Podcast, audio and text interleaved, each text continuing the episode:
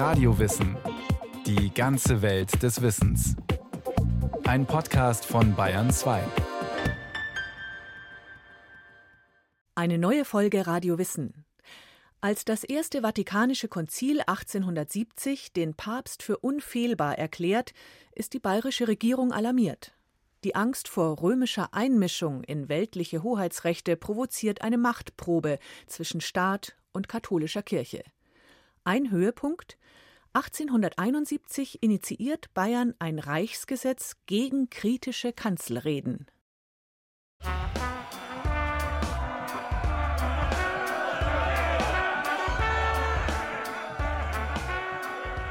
Zwischen 1868 und 1890 prallen in Bayern zwei grundverschiedene Weltvorstellungen hart aufeinander. Papsttreue Katholiken und königstreue Verfassungshüter streiten um die Rolle der Kirche in Gesellschaft und Staat. Wir Ultramontanen, wir Reaktionäre, wie man uns nennt, können nicht nachgeben. Die Gegensätze können nur durch Krieg und Revolution ausgeglichen werden. Droht der Regensburger Bischof im Mai 1869. Von Rom aus wird die Verschwörung gegen den modernen Staat geleitet. Die Kurie erstrebt die Souveränität über den Erdball. Schießen die Münchner neuesten Nachrichten zurück. Auslöser des Konflikts ist für den Regensburger Historiker Jörg Zedler die Abnabelung der Moderne von religiösen Daseinsdeutungen. Es ist eine Auseinandersetzung zwischen einem sich in seiner Macht bedroht fühlenden modernen Staat auf der einen Seite und einer um ihre eigene Macht fürchtenden, weil zunehmend in einer säkularen Welt sich sehenden Kirche auf der anderen Seite. Dass Kirche und Staat um Macht und die Besetzung von Ämtern zanken, ist nichts Neues. Solche Fragen klären seit dem Mittelalter Konkordate, also Verträge zwischen weltlichen und geistlichen Regenten. Auch die bayerischen Verhältnisse sind so geregelt, und das gleich doppelt. Durch ein 1448 von Kaiser und Papst geschlossenes Reichskonkordat und ein 1583 besiegeltes Abkommen mit den Bischöfen des Herzogtums. Dieses Gefüge zerfällt am Beginn des 19. Jahrhunderts rasant.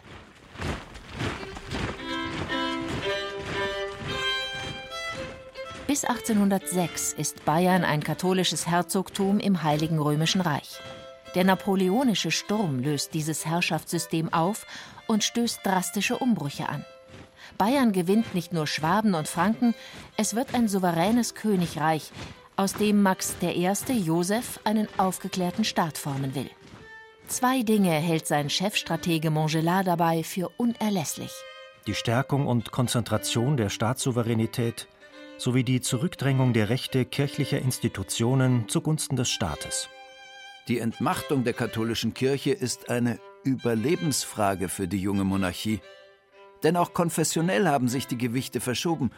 Die neubayerischen Gebiete sind protestantisch geprägt.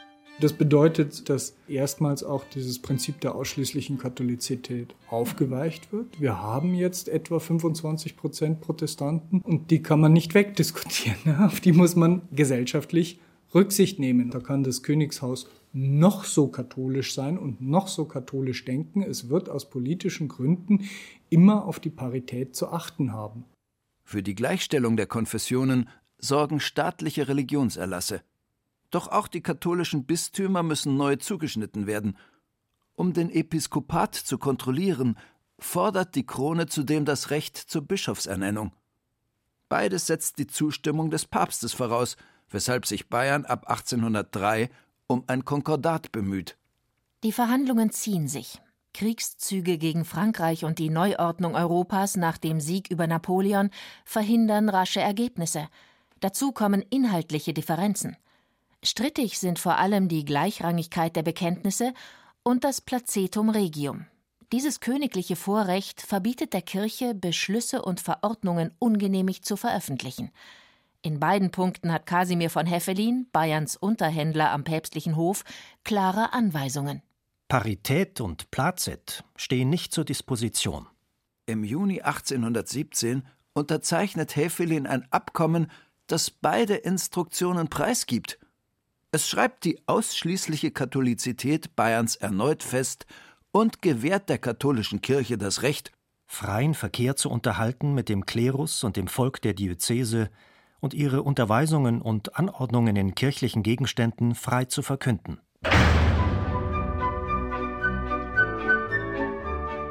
So kann das Konkordat keinesfalls ratifiziert werden. Es rundweg abzulehnen wäre aber nicht nur blamabel, sondern auch ein kirchenpolitisches Debakel. Immerhin erlaubt das Dokument dem König, die Bischöfe zu ernennen. Und diesen Hebel gilt es zu sichern. Na dann, Augen zu und durch. Erst einmal unterschreiben, der Rest findet sich. Was sich findet, ist je nach Sichtweise ein raffinierter Schachzug oder eine abgefeimte Trickserei. Das Konkordat wird nämlich nicht schon 1817 als Staatsvertrag, sondern erst 1818 als nachrangiges Beiwerk zur neuen bayerischen Verfassung publiziert. Der eigentliche Zündstoff steckt in einem der Verfassung beigelegten Edikt, das die Religionsfrage regelt und den Rang des Konkordats übertrifft. In diesem Religionsedikt stand drin, und zwar, und das ist symbolpolitisch bedeutsam, als Paragraph 1, in Bayern herrscht Parität. Das heißt, die christlichen Konfessionen sind gleichgestellt, was natürlich völlig unvereinbar ist mit dem Prinzip der ausschließlichen Katholizität. Und zweitens, man hat das königliche Plazet, das Placetum Regium noch einmal ausdrücklich bestätigt, das heißt das Recht des Königs, alle kirchlichen Verlautbarungen erst freizugeben, bevor sie veröffentlicht und damit wirksam werden. Die Kurie protestiert vergeblich gegen den Affront. Erst 1821, als der Papst droht, allen Katholiken den Eid auf die Verfassung zu verbieten, versucht Max I. die Wogen zu glätten. Der Schwur betreffe einzig die bürgerlichen Verhältnisse und keine kirchlichen Dinge, beteuert der König. Zudem solle das Konkordat als Staatsgesetz gelten und vollzogen werden. Rechtlich ist die rein private Erklärung wertlos aber sie sichert 50 Jahre lang einen insgesamt tragfähigen Frieden zwischen Kirche und Staat. Untergründig jedoch gärt ein weltanschaulicher Streit, der zum Austrag drängt. In ganz Europa bricht im 19. Jahrhundert die Kluft zwischen einer aufgeklärt säkularen und einer traditionell religiösen Weltordnung auf. Wie tief die Entfremdung ist, zeigt sich 1864. In diesem Jahr veröffentlicht Pius IX. die Enzyklika Quanta Cura. Sie verurteilt moderne Tendenzen wie Gewissens- und Religionsfreiheit, die Verdrängung des Glaubens oder den Sozialismus. Zugleich erscheint mit dem Syllabus Errorum ein Katalog der 80 gefährlichsten Irrtümer der Gegenwart. Der päpstliche Rundumschlag stellt alles in Frage, was Wissenschaft, Künste und Philosophie seit der Aufklärung hervorgebracht haben. Die heftigste Attacke gilt einer Staatsidee, die nicht auf Gott und Kirche, sondern auf Vernunft und Freiheit gründet. Der Syllabus ist nur ein Vorbeben. Die wahre Kraftprobe kündigt sich an, als Pius im Juni 1868 ein vatikanisches Konzil einberuft. Sofort läuft die Gerüchteküche heiß. Was plant der Papst? Dieser Frage geht in Bayern ein Mann besonders hartnäckig nach. Ignaz von Döllinger, katholischer Priester, Theologe und Professor für Kirchengeschichte, argwöhnt früh, Pius könnte das Konzil drängen, die Infallibilität, das heißt die Unfehlbarkeit des Papstes, zu beschließen. Für Döllinger und viele liberale Theologen ist das ein völlig abwegiges Konzept. Für sie ist klar, die persönliche Unfehlbarkeit eines Menschen ist weder durch Evangelium noch die kirchliche Tradition gedeckt, vom Geist Christi ganz zu schweigen. Sie erstickt ferner das Denken, schwächt die Wissenschaft und knebelt die kritische Vernunft. Weil sie zudem den Religionsfrieden stört, weil sie Loyalitätskonflikte heraufbeschwört und die Freiheitsgarantien der Verfassung verletzt, gefährdet sie zuletzt sogar den Staat. Noch sind das bloße Vermutungen. Trotzdem schürt die Einberufung des Konzils Ängste vor der Rückkehr einer überwunden geglaubten Macht, die jetzt erneut Einfluss beansprucht. Europaweit kommt es ab der Mitte des 19. Jahrhunderts zur politischen Mobilisierung eines neu erstarkten Katholizismus. Auch in Bayern schließen sich die katholischen Kräfte zur Patriotenpartei zusammen, die 1869 mit dem Schlachtruf Der Glaube ist bedroht auf Anhieb die Landtagswahlen gewinnt. Der Erdrutschsieg stellt das Parlament auf den Kopf. Die Liberalen verlieren ihre Mehrheit, die Patrioten etablieren sich als führende Kraft und stilisieren die Treue zum Papst zur bayerischen Zukunftsfrage. Was für Recht und Gerechtigkeit einsteht, hält zum Heiligen Vater. Was gottlos und sittenlos ist, was auf Empörung und Revolution hinarbeitet, steht auf Seite seiner Feinde. Entlang dieser Bruchlinie fallen zwei Lager unversöhnlich übereinander her. Katholische Blätter blasen zum Kreuzzug gegen modernistische Götzenanbeter, liberale Medien beschimpfen romnahe Katholiken als papsthörige Umstürzler. Die einen sehen Gemeinwohl und Seelenheil durch Heidentum und Sittenverfall bedroht, die anderen wähnen Monarchie und Verfassung durch einen römischen Tyrannen gefährdet. Mit der Selbstständigkeit des Staates, mit den Rechten der Fürsten und mit den Rechten der Völker nach Belieben ihre Einrichtungen zu treffen, hätte es ein Ende. Dabei ist keineswegs ausgemacht, dass der Klerus die Idee der unbeschränkten Lehrgewalt des Papstes mitträgt. Viele Geistliche, darunter auch bayerische Bischöfe, versichern im Voraus, das Konzil werde nichts verkünden, was die Freiheit des Staates, der Bürger und der Wissenschaft schmälern könnte.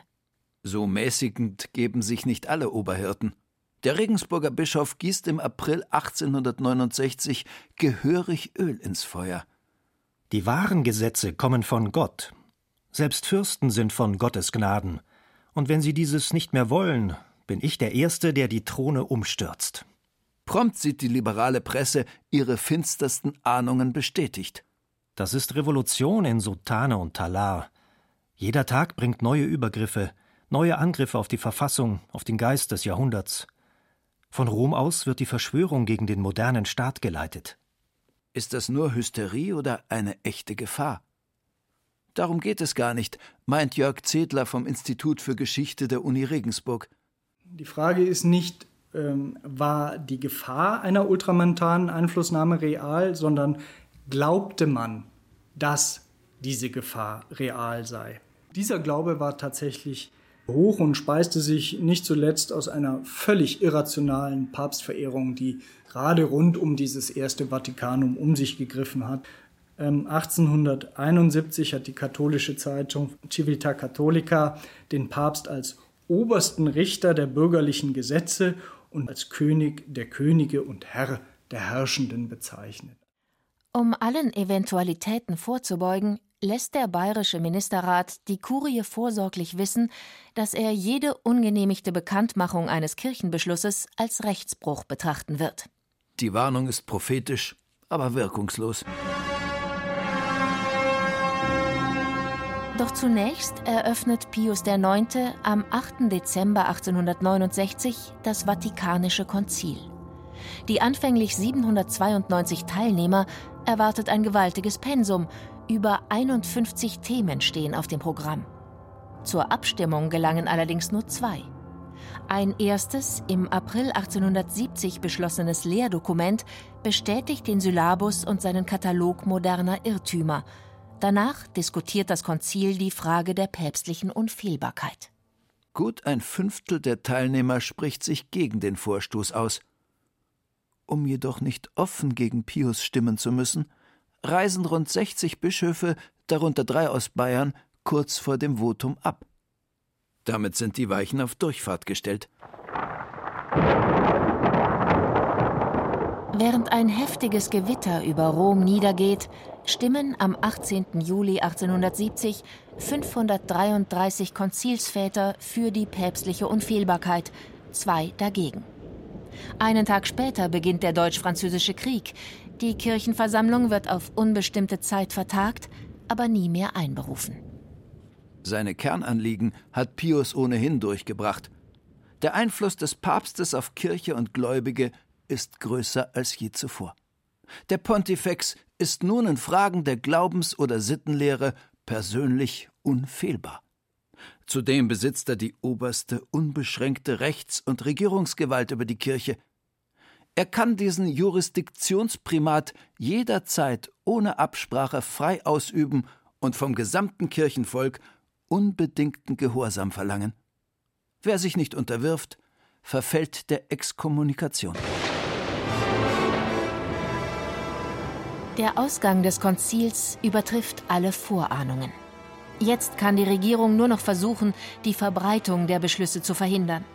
Da König Ludwig befürchtet, die Kirche werde das Dogma ohne Zustimmung verkünden, weist er seinen Kultusminister Johann von Lutz an, auf die Wahrung der staatlichen Hoheitsrechte zu achten. Das Misstrauen ist berechtigt. Bereits am 28. Juli und am 1. August publizieren Eichstätt und Regensburg die Konzilsdokumente ungeprüft und ungenehmigt. Jetzt rächen sich die Verfassungstricksereien von 1818.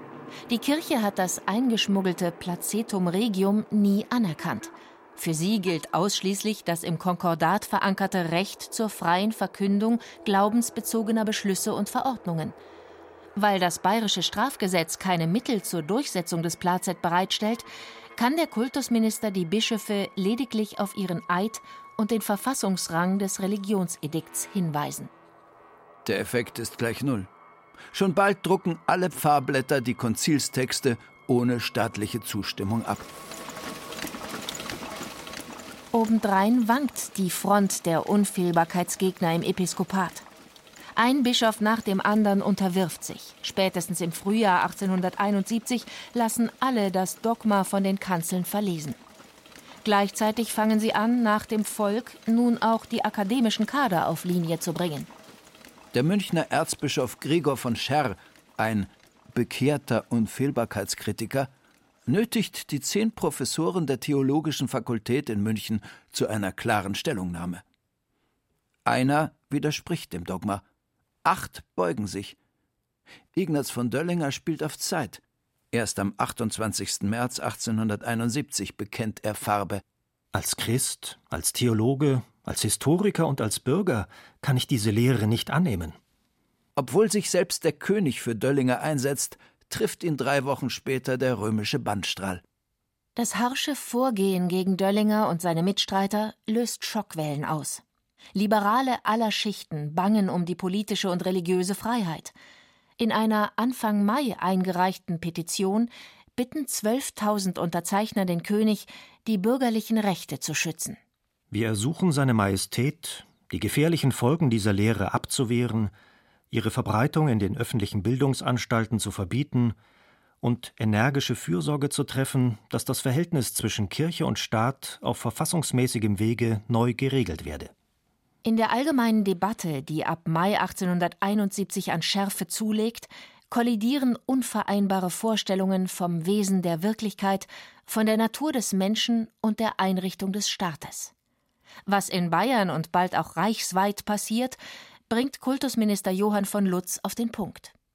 Es sind nicht nur zwei dogmatische Systeme, es sind zwei Zeitalter, zwei Gesellschaftsordnungen, zwei Rechtssysteme, mit einem Wort zwei Kulturepochen, welche in den gegenwärtigen Augenblicken um das Übergewicht ringen. Die Frage ist, wer soll Herr im Staate sein, die Regierung oder die römische Kirche? Johann von Lutz wird dieses Ringen nahezu 20 Jahre lang als Hüter der bayerischen Verfassung prägen. Zutiefst durchdrungen von der Notwendigkeit, geltendes Recht und die Souveränität der Krone durchzusetzen, weicht der bis zur Sturheit unnachgiebige Jurist keinen Schritt von seiner Linie ab. Aus seiner Sicht völlig zu Recht, meint Jörg Zedler. Es geht Lutz darum, die alten staatskirchlichen Rechte, wie sie im Religionsedikt und damit in der Verfassung festgeschrieben sind, zu verteidigen. Er verteidigt das, was Montgelas auf die Schiene gesetzt hat und was äh, letztlich 1818 in die Formen der bayerischen Verfassung gegossen wurde. Er verteidigt die Vorrechte, die Suprematie des Staates gegenüber der Kirche. Ohne Druckmittel hat Lutz allerdings kaum Möglichkeiten, die staatliche Kirchenhoheit durchzusetzen. Weder kann er gegen rebellische Bischöfe vorgehen, noch wirksam gegen aufwiegelnde Prediger einschreiten.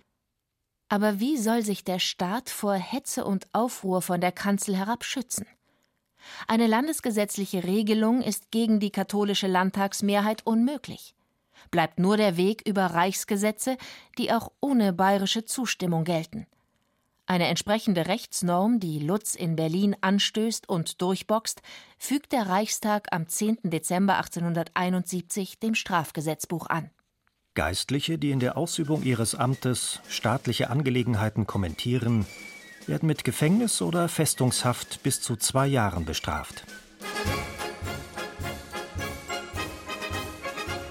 Dem sogenannten Kanzel- oder Maulkorb-Paragraphen folgen aufs Reichsebene zwei Gesetze, mit denen Otto von Bismarck versucht, den politischen Katholizismus zu schwächen. 1872 wird der Jesuitenorden verboten, 1875 die Zivilehe eingeführt. Aber Bismarck ist nicht nur deutscher Reichskanzler, er ist auch preußischer Ministerpräsident. Vor allem in dieser Funktion treibt er eine Reihe besonders harter, teils schikanöser Landesgesetze gegen die Katholiken voran. In keinem anderen Bundesstaat schlägt die antikatholische Umsturzparanoia verheerender zu. Der preußische Staat übernimmt die Schulaufsicht und vertreibt Ordensangehörige aus dem Lehramt. Katholische und protestantische Geistliche müssen eine Staatsprüfung in Philosophie, Geschichte und Literatur ablegen. Jede Neubesetzung einer kirchlichen Stelle ist zu melden und bedarf staatlicher Genehmigung. Richter können ungehorsame Bischöfe absetzen. Renitenten Priestern drohen Versetzung und Ausweisung. Hausdurchsuchungen, Geldbußen, Pfändungen und Haftstrafen häufen sich. Die Kirche setzt auf passiven Widerstand. Kein katholischer Student legt das Kulturexamen ab. Keine Stellenvergabe wird angezeigt. Der Staat reagiert eisern. 1800 katholische Pfarrer werden angeklagt, zu Geld- oder Haftstrafen verurteilt. Ein Viertel der katholischen Pfarreien in Preußen verweist, fünf der acht preußischen Bischöfe werden abgesetzt, inhaftiert oder ins Exil gedrängt. Abgesehen davon, die katholische Zentrumspartei hat jetzt mehr Wähler denn je. Als Bismarck erkennt, dass der Kampf aussichtslos ist, sucht er die Aussöhnung mit dem Vatikan. Sie gelingt, nachdem mit Leo XIII. 1878 ein neuer Papst den Thron besteigt. Da Preußen und das Reich nach und nach die meisten Kampfgesetze mildern oder streichen, erklärt der Pontifex den Streit 1887 für beendet. Und Bayern? Der Grundkonflikt besteht weiter und wird nie offiziell beigelegt. Aber auch hier beruhigen sich die Gemüter. Den Alltag der Untertanen hat die Kontroverse trotz aller Polemik ohnehin nie ernsthaft berührt.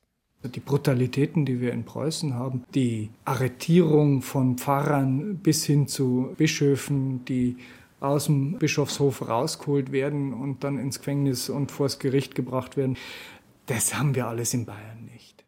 Obwohl er seinen Standpunkt bis zuletzt rigide behauptet, strebt auch Johann von Lutz einen Ausgleich mit der Kirche an.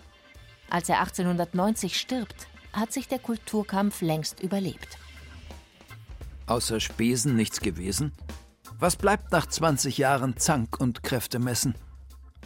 Langfristig gesehen kommt es zu einer stärkeren Konzentration der kirchenpolitischen Macht in Rom.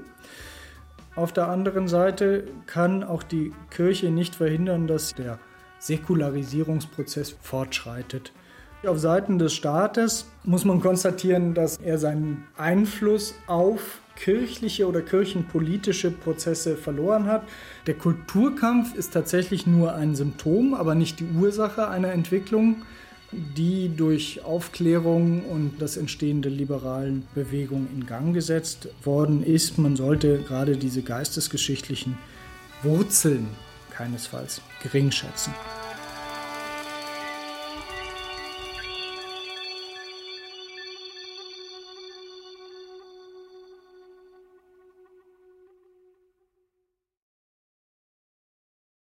Das war Radio Wissen, ein Podcast von Bayern 2. Autor dieser Folge Simon Demmelhuber. Regie führte Frank Halbach. Es sprachen Caroline Ebner, Burkhard Dabinus und Carsten Fabian. Technik Regina Stärke. Redaktion Thomas Morawetz. Wenn Sie keine Folge mehr verpassen wollen, abonnieren Sie Radio Wissen unter bayern2.de slash podcast und überall, wo es Podcasts gibt.